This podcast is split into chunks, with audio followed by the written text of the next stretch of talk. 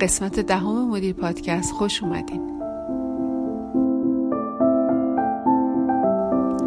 تعارض، اختلاف، تضاد منافع، عدم توافق بخشی از فعالیت های روزانه سازمان هاست و سالانه کارگاه ها و سمینارهای متعددی با عناوین گوناگون برگزار میشه تا به آدمای سازمانی مدیریت کردن تعارضات رو آموزش بدن. و مهارت های مذاکره در موقعیت های مشکل رو در اونها تقویت کنند. ولی چند درصد اختلافات به طور موثر حل میشن و بازی با نتیجه برد برد به پایان می‌رسه. یا شاید هم طرح مسئله اشتباهه. ما در عمل به دنبال مدیریت اختلافات و تعارضات در جهت برد برد نیستیم. ما می‌خوایم همیشه برنده باشیم. شناخت و فهم حقیقت موضوع ما نیست به کرسی نشوندن حرف خودمونه که مهمه این پادکست رو بشنوید و از تجربیات جالب ایمیگالا آگاه بشین این گفتگو در سال 2021 انجام شده و حاوی نکات کاربردی قابل توجهی هست. Greetings to you from Orange County, California. This is Coaching for Leaders, and I'm your host, Dave Stahoviak. Leaders aren't born. با درود فراوان از اورنج کانتی کالیفرنیا این برنامه coaching برای رهبرانه و من دیو استاکوویاک میزبان امروز شما هستم. رهبران بزرگ به دنیا نمیان بلکه ساخته میشن. برنامه هفتگی ما به شما کمک می‌کنه تا از طریق گفتگوهای خردمندانه به دانش رهبری پی ببرید. در میان بسیاری از رهبران همیشه بحث در مورد مدیریت تعارضات وجود داره. البته این طبیعت بشر و همچنین ماهیت رهبریه که اغلب خودمون رو در موقعیت هایی می‌بینیم که تعارض و تضاد آرا وجود داره و بایستی در این مورد صحبت کنیم تا هم به خود و هم به دیگران کمک کنیم تا اون رو خردمندانه و به طور مؤثر رفت کنیم. خیلی خوشحالم که در برنامه امروز به یکی از کارشناسان خبره در زمینه تعارض خوش آمد بگم. امروز با راهکارهایی برای آماده کردن خودمون در گفتگوهای چالش برانگیز و مشکل آشنا میشیم و با خانم ایمیگالو کارشناس نقش ارتباطات در تعارض و پویایی محیط کار صحبت می‌کنیم ایمی آخرین پژوهش های مدیریتی رو با توصیه های عملی تلفیق کرده تا شواهدی بر اساس ایده هایی که برای بهتر شدن ارتباطات و ارتقای محیط کار آماده کرده رو ارائه بده. اون معلف راهنمای رویارویی با مقوله تعارض از بخش نشریات کار و تجارت هاروارده و در این کتاب به طور حرفه‌ای و سودمندانه به مدیریت تعارض پرداخته. Amy, I'm so glad to welcome you to the show. Thank you so much for having me, Dave. از دعوتتون تشکر میکنم دیو. I have listened to Women at Work several times. What a wonderful, wonderful podcast. Uh, thank you to you and your colleagues for the important work you're doing for for women especially and all of us at getting ایمی. اول بگم من بارها به برنامه زنان شاغل شما گوش کردم. چه پادکست عالی تهیه کردین. از شما و همکارانتون به خاطر این کار مهمی که برای زنان انجام می‌دید تشکر می‌کنم. این کار شما به خصوص برای ارتقای وضعیت اونا موثره و از منابع قابل استناد فوقالعاده برای ماست. خیلی متشکرم دیو. خیلی ممنونم که به این موضوع توجه کردی. خب می‌دونی که این پروژه مورد علاقه منه. همونطور که صحبت کردن و درست کردن پادکست هایی در مورد مدیریت تعارض و موضوعات مرتبط به اون برای شما و کسانی که به این مسئله اهمیت میدن بسیار خوشاینده. Oh, indeed. And this is a topic that is one that it, it matters to all of us, but it's one that I think a lot of times we don't want to wade into because it is difficult for so کاملا many of us. درسته And that's و این از اون موضوعاتی که برای همه ماهایز اهمیته اما در عین حال وارد شدن به اون جرأت زیادی می‌خواد چون برای خیلی از ما تعارض و به خصوص آمادگی برای ورود به گفتگوهای چالش برانگیز مقوله سختیه وقتی داشتم در مورد کارهای شما جستجو می کردم به داستانی در مورد ابتدای ورود به کارتون برخوردم مثل اینکه در همون ابتدای کار به ناگهان در موقع درگیری موقعیت تعارضی شدی درسته ایمی؟ Yeah, it's it, it's a it's a story that I tend to relive often, and it's I'm not sure it's any less painful than when it actually happened. So earlier in my career, I worked for a اوه management بله این consulting اتفاق firm. در ابتدای شروع کارم در یه مؤسسه مدیریت مشاور افتاد در اونجا من یه مراجع خانم غیر حضوری داشتم که غالبا آبمون توی جوی نمی‌رفت و هر وقت ایمیلی برای من میفرستاد من فورا اون رو برای همکارم فوروارد می‌کردم و هرچی دلم می‌خواست در مورد اون به همکارم تو ایمیل می‌گفتم و اونم جوابم می‌داد. در یکی از این ایمیل ها در بخش پاسخ به مراجع به شیوه معدبانه و حرفه‌ای پاسخ اون مراجع رو دادم و در ضمن به همکارم یه ایمیل زدم و نوشتم چقدر دلم می‌خواست جواب اون مراجع رو با کلمات نامناسب ببخشید بد و بیراه بدم. که از قضا اشتباهی دستم روی دکمه ارسال رفت و این ایمیل برای اون مراجع خانمم فرستاده شد. و ناخواسته اون از همه چیزایی که درباره خودش بین من و همکارم رد و بدل شده بود آگاه شد. ایمیلی که البته چندان معدبانه نبود. با اینکه سالها از این موضوع میگذره هنوز اون رو به خاطر دارم. اما درس خوبی برای من بود. الان فکر می‌کنم اگه با مراجعم رو راست بودم و چیزایی که مورد نظرم بود رو مستقیما با خودش در میون میذاشتم و در مورد نکات مورد اختلافمون صحبت می‌کردم چقدر بهتر بود تا اینکه مسئله رو انقدر کش بدم Oh, indeed. What happened after you sent the email? خب بعد از فرستادن ایمیل چه اتفاقی افتاد؟ Well, it was I went over to my boss's desk and I I remember walking over and saying, "Okay, like I'm going to be fired." And and you know, which با would be a دستپاچگی و perfectly نگرانی از اینکه از کارم اخراج میشم؟ رفتم پیش رئیسم و گفتم ایمیل نامناسب و ناجوری برای یکی از مشتریامون فرستادم. رئیسم هم گفت خب برو عذرخواهی کن. ولی این کار برای من ساده نبود. گفتم منو اخراج کنین همه چیز درست میشه. اما چنین نشد و من یه تاکسی گرفتم و به محل کار همون مشتری که فاصله زیادی با ما نداشت و در منح- منحتن بود رفتم.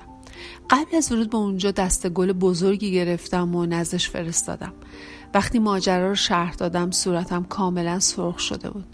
اون در جوابم گفت چرا به من نگفته بودی؟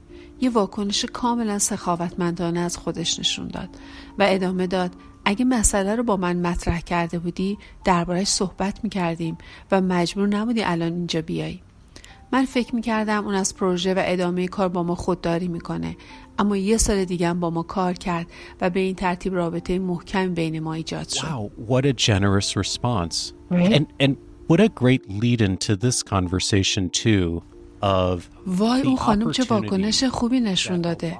و با این کار نشون داد که ما اگه ندونیم چطور عمل کنیم چه فرصتهایی رو از دست خواهیم داد. برای آمادگی در موقعیت تعارض باید درباره مهارت ها و منطق گفتگو بدونیم. شما پژوهش گسترده در این باره انجام دادین توصیه های خوبی حتی برای قبل از وارد شدن به موقعیت تعارض برای ما دارید. خیلی کنجکاوم بدونم چه چیزی مانع آمادگی ما برای این موقعیت میشه. I think there's two things going on. Number one, we're denying that it's conflict, right? So we're denying it, it just feels like we're interacting with other humans and that's messy and I دو مسئله وجود داره. اولا اینکه ما وجود تعارض رو انکار می‌کنیم و دوم اینکه از مهارت های لازم برای مدیریت اختلاف نظرهایی که در گفتگوهای سخت به وجود میاد بی بهره ایم. در مورد اول در تعامل با دیگران وقتی تعارض پیش میاد مدت طولانی با خودمون کلنجار میریم تا به نوعی رو حل و فصل کنیم. من مثل من که مدت ها ایمیل های اون خانم رو برای همکارم فوروارد می‌کردم. بدون اینکه بدونم چه می‌کنم. در تمام اون سالا فقط فکر می‌کردم مسئله اینه که من و این خانم مراجع با هم کنار نمیایم و متوجه نبودم ما تعارض مادی و اختلاف نظر داریم. و بایستی به دنبال راهکاری برای رفع اون باشم. نه اینکه مسئله رو شخصی کنم و اون همه وقت و انرژی به هدر بره. یعنی به جای طرح مسئله و حل اون به دنبال انکارش بودم. مورد دوم یعنی بی بهره بودن از مهارت لازم در مدیریت تعارضه. شما رو نمی‌دونم. اما هیچ وقت کسی در مورد این مهارت ها به من چیزی نگفت. چه تو در دوران دبیرستان چه تو دانشگاه. ما کلاسی یا درسی در این مورد نداشتیم که ما رو با نحوه حل مشکل در مواجهه با افراد آشنا کنه. بنابراین این مسئله اونچنان که باید برای ما اهمیت چندانی نداشته. در صورت که به وجود اومدن تعارض و تضاد آرا و اختلاف, مس... و اختلاف مسئله طبیعیه و قابل توجه در تعامل با دیگران به حساب میاد که همواره برای همه پیش میاد اما ما اون رو مهارت فرض نمی کنیم. داشتن این مهارت به خصوص در محیط کار خیلی مهمه چون می‌تونیم تاثیر مهمی بر نحوه اجرای کار و پیش بردن پروژه ها و سایر کار لازم داشته باشیم. Yeah, indeed. Well, in the spirit of us getting better at this skill, let's dive in on some of the key things that we can do in preparing for a conversation where we are going to بله واقعا درسته حالا اگه بخوایم مهارت رو کسب کنیم چه نکات کلیدی برای آماده کردن خودمون در گفتگاه وجود داره به خصوص در جاهایی که امکان تضاد آرا و اختلاف وجود داره. شما قبلا اشاره کردین که مهمترین مرحله از ذهنیت شروع میشه و اینکه با خودمون رو راست باشیم و بپذیریم. با اینکه قرار گفتگو یا نشست سختی با طرف مقابل داشته باشیم اما همزمان این گفتگو می‌تونه سازنده باشه و بهتر از قبل یه چارچوبی تهیه کنیم و به خودمون بگیم مذاکره سختی خواهد بود. اما ما با کمک هم اون رو به سرانجام خواهیم رسون چون همیشه برای هم احترام قائل بودیم و همین ذهنیت به ما کمک می‌کنه تا به طور اقلانی کار کنیم و نتیجه بگیریم yeah. well, and partly we don't see it as constructive or we don't see the constructive aspects of the conversation because we're so dreading it, right? So many of us خب بسیاری از ما تعارض رو یه تهدید می‌دونیم. تهدیدی برای هویتمون تهدیدی برای منابع و امکاناتمون تهدیدی برای شغلمون و غیره. وقتی این حس بر ما غلبه می‌کنه وارد مرحله میشیم که کارشناسان هوشاد عاطفی یا هیجانی رو اون رو میدل هایجک یا ربایش آمیگدال میگن. می‌دونیم در مغز ما قسمت کوچک بادامی شکلی هست به اسم آمیگدال که مسئول واکنش های عاطفی غیر منطقیه در ضمن هایجکی یا هواپیما ربایی هم مثال دیگه است اتخاذ تصمیمات غیر اقلانیه در جریان گفتگوهای سخت و تعارضی هم چنین حالتهایی به وجود میاد و طرفین سعی می‌کنن که حتی امکان و بدون بحث کردن درباره مشکل خودشون رو خلاص کنن. اما اگه طرفین مهارت مدیریت تعارض داشته باشن می‌تونن با همکاری و بهرهوری بیشتری بحث رو به پیش ببرن و چیزهای زیادی یاد بگیرن چیزی که به اون ذهنیت رشد یافته میگیم چون ذهن به سمتی میره که ببینیم طرف مقابل ما چه مفروضاتی داره و ما چه مفروضاتی داریم و به جای دامن زدن به تعارض از اونها برای حل مشکل فیما بین استفاده کنیم Yeah. So I think really examining the story you're telling yourself about the conflict. So you likely have a narrative, right? Of you know Amy's been passive aggressive for the last three years. That's that's her only way of operating with me. بیایید مسئله رو اینطور بررسی کنیم که شما به عنوان یکی از طرفین مذاکره یا گفتگو با مشکلی روبرو میشید. و همیشه در این مواقع فکر شما به این سو میره که مثلا طرف مقابل من در طول مدتی که با شما کار می‌کرده همیشه نقش متعارض داشته تیم شما رو با مشکل مواجه می‌کنه با پروژه های شما همسویی نداره. در حالی که شما به دنبال منابع جدید هستید اون همش داره کارشکنی می‌کنه و چه و چه و چه. این ذهنیت در شما تثبیت شده. اما شاید این ذهنیتی که شما خودتون رو درست کردین. این بار بیاین تصور کنید که خب الان راه جایگزین برای رفع این تعارض چیه؟ می‌خوام بگم بیای تمرین کنیم و موقعیت های خیالی از این نوع در ذهن خود ایجاد کنیم و در مورد راه های جایگزین فکر کنیم و کم کم خودمون رو از شر اون سناریوی همیشگی کذایی خلاص کنیم. اینجاست که به چشماندازهای متفاوتی می‌رسیم و می‌تونیم خودمون رو جای طرف مقابل بذاریم و مسئله رو از تمام جوانه بسنجیم. و خود رو برای انجام گفتگوهای سازنده و مبتنی بر همکاری و بدبستانی آماده کنیم. از دیگه کاری که در کار کوچینگ برای مخاطبینم انجام میدم اینه که از اونا می‌خوام خودشون رو در یه طرف میز و مخاطبشون رو در طرف دیگه میز تصور نکنن بلکه در تصویری که تخیل می‌کنن خود و طرف مذاکره در یک سمت ببینن نه در مقابل هم. همچنین در حل مسئله شریک و درگیر بشن و بدونن که طرف سوم حاضر در اتاق گفتگو همون تعارضه که باید روی اون تمرکز کنن و اینکه طرفین چطور برای رفع اون از هم کمک بگیرن تا بتونن با هم همکاری و همیاری بیشتری داشته باشن. One of the things you mention in the book is framing the conflict like you just described as a shared goal. And I, I love that language because یکی از چیزایی که شما در کتابتون اشاره کردین چارچوب بندی تعارض به عنوان یه هدف مشترکه.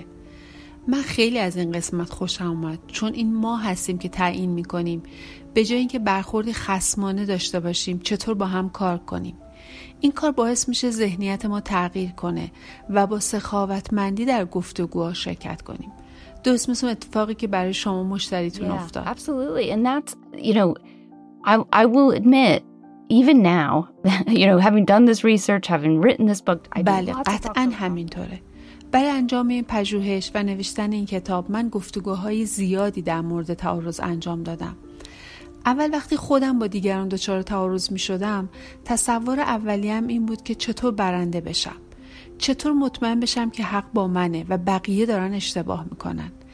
اما الان مرتب به خودم یادآوری می‌کنم این کار هدف ما نیست و باید با طرف مقابل رابطه خوب و منطقی ایجاد کرد.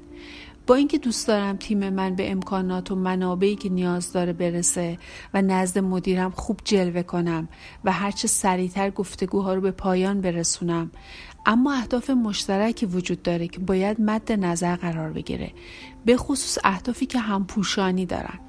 هر دو طرف بهترین چیزها رو برای شرکت های خودشون می‌خوان و مایلن با تکیه بر نقاط مشترک به اهداف خود برسن. Yeah, it's it seems like such a healthy way to approach it. And one of the things I love that you invite us to do. in بله به نظر می‌رسه این سالم ترین و بهترین راه باشه. یکی از چیزهایی که در مورد کار تو امی دوست دارم اینه که شما دیدگاه های همکاران طرف مقابلم در نظر می‌گیری. این کار کار سختیه چون خودمون همیشه انتظار از دیگران داریم. همیشه انجامش برای ما مشکله. ما معمولا توصیه می‌کنیم به دیگران ولی انجام اون توصیه واسه خودمون خیلی سخته. ممنون میشم در مورد در نظر گرفتن نظرات طرف یا طرفین مقابلا برامون توضیح بدی.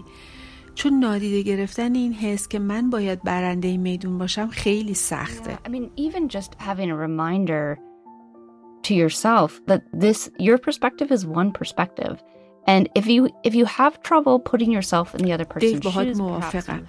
اگه ما نمی‌تونیم خودمون رو جای طرف مقابل بذاریم احتمالا دیدگاهی منفی به اونها دارید یا شاید اونا با ما زیاد رفتار ناخوشایندی داشتن. دلایل زیادی برای این کار وجود داره. اما نکته مهم اینه که برای پیشبرد کار باید روی نکات مشترک تمرکز کرد. می توان کار رو اینجوری شروع کرد که دیگران درباره این مسئله چه فکر می‌کنن. مثلا نظر رئیسم در مورد این موضوع چیه؟ یا همکارام چه نظری دارن؟ یا حتی همسرم در این مورد چه نظر و رأیی داره؟ یعنی به جای تمرکز صرف بر خودمون که معمولا تنگ نظرانه است نظرات دیگران در این مورد رو بدونیم. با بررسی و در نظر گرفتن ایده های دیگران به تدریج از ایده های تنگ نظرانه خودمون خلاص میشیم. این کار به خصوص در مورد تعامل با همکار یا مراجعه غیر حضوری هم می‌تونه موثر باشه. چون بالاخره با اونم نکات مشترکی داریم. مثلا شاید هر دو دارای فرزند باشیم یا هر دو در سازمانی با اهداف و کارکرد مشترک کار می‌کنیم. این ایده به ما کمک می‌کنه تا از دیدگاه سفت و سخت خود دست برداریم و همگام و همفکر کارها رو به پیش ببریم. اینم بگم ما معمولا ما در اون لحظات خاص تصمیم گیری در گفتگوهای تعارض‌آمیز به قرایز خودمون وابسته ایم البته اصلا چیز خوبی نیست چون مرتب این درگیر رو با خودمون داریم که آیا قرار برنده بشم یا عقب نشینی کنم. و البته این نباید تنها گزینه ما باشه. در ضمن وقتی طرفین در موقعیت تعارضی قرار می‌گیرن زمان چندانی برای اتخاذ تصمیمات برد برد ندارن. اگه افراد زمان داشته باشند تا سر صبر مسئله بپردازن مسلما بسیار از این عدم توافقها و تعارضان به وجود نمیاد. به نظر من با توجه به اون چی که ما در گفتگو انجام میدیم تا به هدفی که دنبال می‌کنیم می‌رسیم باید توجه هم کنیم که اهداف ما باید بلند مدت باشن. اینکه کجا هستیم و می‌خوایم به کجا برسیم. فقط اهداف کوتاه مدت و مورد نظر قرار ندیم. دورتر رو هم باید نگاه کنیم. One of the other um, pieces of advice you have for us, and when thinking about preparing for a conversation like this, is to avoid scripting out the conversation in our heads. And I, I know I've یکی done از this. توصیه شما به ما در مورد آماده کردن خودمون برای انجام گفتگوهای این چنینی اجتناب از آماده کردن سناریوی ذهنیه یعنی مثلا من قرار به این مسئله اشاره کنم طرفم چنین خواهد گفت منم چنین پاسخ میدم و غیره و غیره به نظر چیکار کنیم که در این دام نیفتیم و بتونیم درست قدم برداریم yeah, so that, that's a great question because it is helpful to think through what you want to say you do want to be prepared for the conversation but if you write out here's what سوال خوبی پرسیدی هرچند خیلی خوبه که ما برای چیزایی که می‌خوایم درباره صحبت کنیم خودمون رو آماده کنیم اما اینکه پاسخ طرف مقابل چی باشه هیچ تضمینی نیست که اونچه که شما در ذهن خود پرورش دادین باشه. سناریوی ذهنی که شما برای خودتون ساختین تا اون جایی موثره که به کار خودتون مربوطه. اما بیشتر اوقات برای طرف مقابل شما بی تاثیره و ممکنه اون یا اونها چیزی رو بگن که شما حتی فکرش هم نمی کردید. بنابراین بهترین کار تاکید روی هدف یا اهداف مشترکه. طوری که طرف مقابل متوجه بشه که نظریات شما در جهت رفع نیاز هر دو طرف و رفع تعارضه.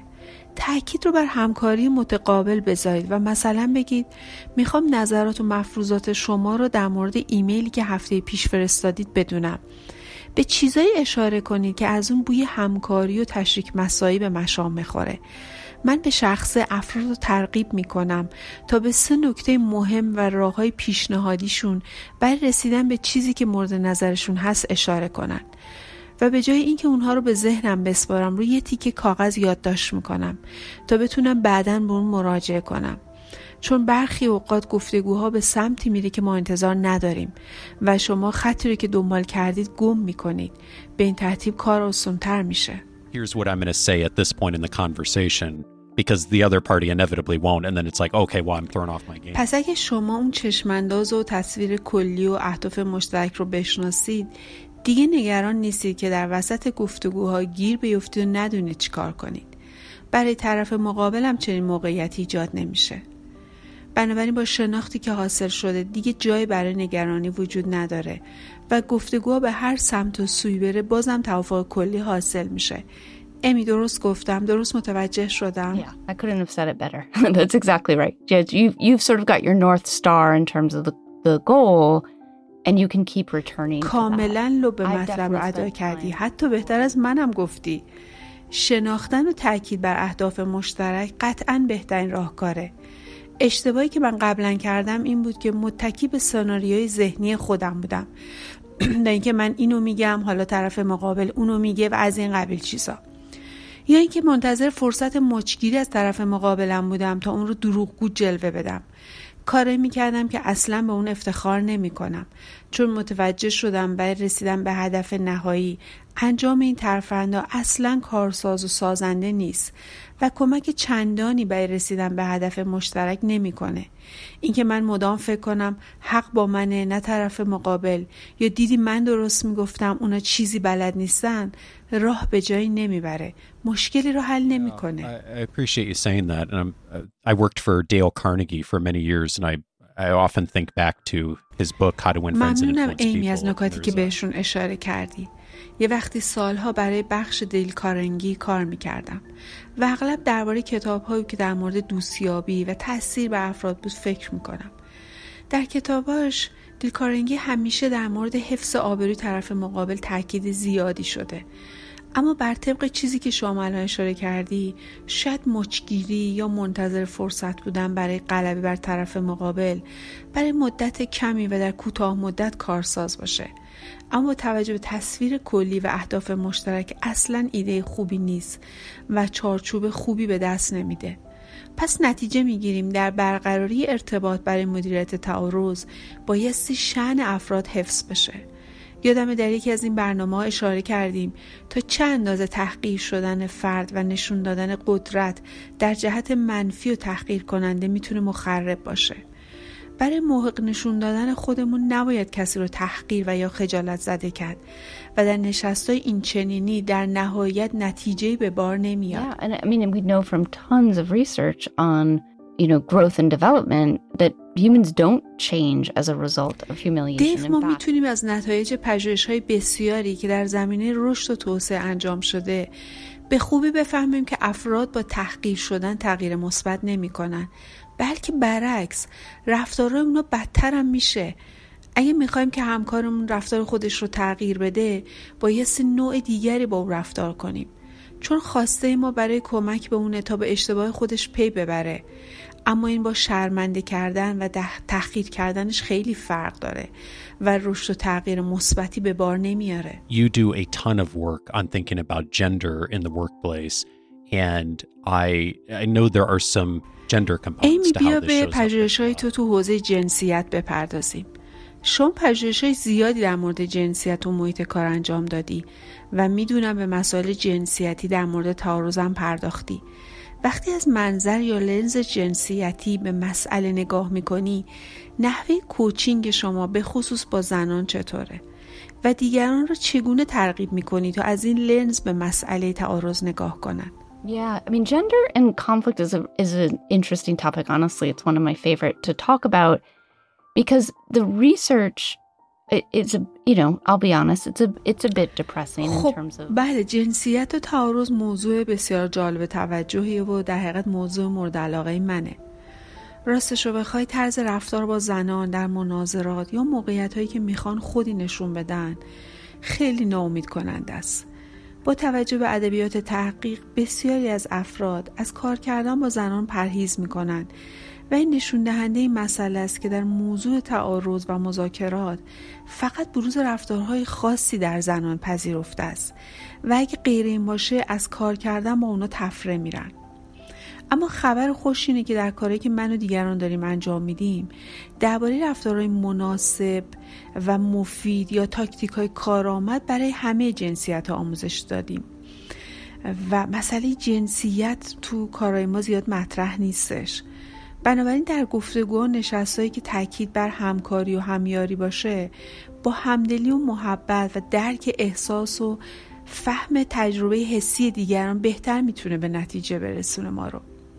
و هر دو طرف از این موقعیت سود می‌برن به خصوص زنان با درک موقعیت و اجتناب از خطا می‌تونن با اعتماد به نفس بالاتری ظاهر بشن و حتی مدعی باشن. Conscious also that there's a responsibility that those of us who have privilege in our organizations and our leaders as so many کاملا آگاه هم که مسئله مسئولیت پذیر رهبرانم در میونه. کسانی که در سازمان ها از موقعیت خوبی برخوردارن یا رهبرانی که در میان مخاطبان ما هم هستن می‌دونن اگر حامی زنان باشن کارشون بهتر انجام میشه. به خصوص در زمینه مدیریت تعارض و برنامه ریزی برای رفع تعارض در سازمان ها به نظر تو برای برخورداری زنان از جایگاه مساوی در زمینه تعارض چه کاری میتون انجام داد؟ I mean, I think the most important thing is to normalize it. So one of the challenges is that women often hesitate to bring up a different opinion or to speak up. فکر می‌کنم مهمترین کار عادی سازیه. یکی از چالش اینه که زنان از اینکه نظر متفاوتی ابراز کنن تردید دارن. چون در اغلب سازمان ها این کار نه تنها برای همه جنسیت ها ریسک داره بلکه اگه شما زن باشید ریسکش مضاعفه. چون ممکنه برچسب آدم ایرادگیر، رئیس معاب یا زیاد مدعی یا حتی عصبی بخورید. بنابراین زنان رنگین پوستان لایه قالبی و کلیشه ماجرا هستن. به نظر من کاری که رهبران واقعا قادر به انجامون هستن عادی مسئله است. تعارض امری اجتناب ناپذیره همه ما عقاید مخالف با دیگری داریم. اما می‌تونیم با تیم خود صحبت کنیم و ببینیم وقتی تعارضاتی به وجود میاد چگونه بایستی اون رو مدیریت کنیم. اگه کسی مسئله رو مطرح می‌کنه که باعث ناراحتی شما و تیمتون میشه اشکالی نداره. عکس عمل شما و گروه طبیعیه اما نباید ما را از موضوع اصلی منحرف کنه. بنابراین هرچی بیشتر جلوی گفتگوهای مخالف ما به خصوص اگر طرف ما زن یا رنگین پوست باشه گرفته بشه و شخص مورد اتاب قرار بگیره یا چیزی که اون مطرح کرده رو نادیده گرفته بشه اوضاع بدتر میشه. در صورتی که میشه چنین گفت که فلانی مسئله که تو مطرح کردی باعث ناراحتی من شد. اما بیا در مورد اهمیت کارمون بیشتر گفتگو کنیم. به این ترتیب و به تدریج ارزش افراد به خصوص زنان و رنگین پوستان رو بالا بردیم. باید مواظب واجه هایی هم که به کار می‌بریم باشیم. بنابراین اگه در تیم خود زنی داریم که مسائل و موضوعات چالش برانگیز مطرح می‌کنه باید بیایم بررسی کنیم ببینیم برای مدیریت موضوع آیا رو تنبیه می‌کنیم؟ یا به عمل کردش ارج می نهیم ما همون کاری رو می‌کنیم که با سایر جنسیت ها انجام میدیم. پس به عنوان رهبر باید خیلی مواظب نحوه رفتارمون با کسی که موضوعات سخت رو مطرح می‌کنه باشه. و همون رفتار رو با او داشته باشیم که با شخص دیگری از جنسیت دیگر انجام میدیم. یعنی هیچ تفاوت یا سوگیری در نحوه رفتارمون به لحاظ جنسیتی یا نژادی نباید داشته باشیم. ما رهبریم و الگوییم در یک سازمان. همه به ما نگاه می‌کنند. پس باید حواسمون باشه. Uh, conflict especially in the moment. چه یادآوری خوبی در مورد عادی سازی تعارض به خصوص در لحظه کردی امی؟ مطمئنا هم شما و هم من دیدیم که بسیاری از رهبران در اینجور مواقع اظهار می‌کنن که مایلن تا اون جایی که ممکنه به نرمی و اونگونه که شایسته تعارضات رو برطرف کنن. اما در موقع بروز تعارض در جلسات و گفتگوها عکس های دیگه از خودشون نشون میدن که برعکس ادعاشونه. اونا می‌خوان مسئله رو زودتر جمع کنن یا نادیده بگیرن یا به تعویق بندازن مواردی که مطرح کردی خیلی قابل توجه بود. You know, you know, I keep telling everyone I'm open, you know, they they should say whatever they feel, they should challenge the status quo. And, you know, and yet people don't do it. بله خیلی جالبه که بعضی از رهبران مرتب به من میگن ما پذیرای مباحث چالشی از طرف افرادمون هستیم و اونها رو به این کار ترغیب می‌کنیم اما اونا امتناع می‌کنن من می‌پرسم واکنش شما چیه؟ و اونا میگن خودشون در طرح مسائل احساس راحتی نمی‌کنن. به نظرم شاید موقع طرح مسئله زبان بدن رهبران به نحویه که این حس رو در اونها ایجاد می‌کنه که نتونن راحت باشن و مسائل خودشون رو مطرح کنم به خاطر همین به رهبران توصیه می‌کنم به افرادتون بگین با اینکه در چهره من آثار ناراحتی رو می‌بینین اما شما راحت مسائلتون رو مطرح کنید و به اونا اطمینان بدین که مسئله شخصی نیست. اجازه بدید یه نکته دیگه هم اضافه کنم. اینکه در گفتگو و نشست های تعارض آمیز و مخالف تاکید من همیشه بر همدلی با طرف مقابله. دیو باید سعی کنیم خودمون رو به جای طرف مقابل بذاریم و مسائل رو از دید اونا بررسی کنیم. مطمئنا کار آسونی نیست چون مرتب میشنوم و از من می‌پرسن چطور میشه با کسی که قصد تحقیر و شرمنده کردن تو رو داره همدلی کرد؟ و جواب من اینه که تو این کار برای خودت انجام میدی چون دید تو رو باز می‌کنه و بهتر می‌تونی کارت رو به انجام برسونی. بهتر می‌تونی به اهدافت برسی. Amy Gallo is the author of Harvard Business Review's Guide to Dealing with Conflict and the co host of HBR's Women at Work podcast. Amy, thank you so much for your work. Thank you so much for having me, Dave. This has been such a fun conversation. با تشکر از امی گالو از بخش نشریات تجاری هاروارد با همه شما خداحافظی میکنم. مصاحبه جالب دیو خیلی متشکرم.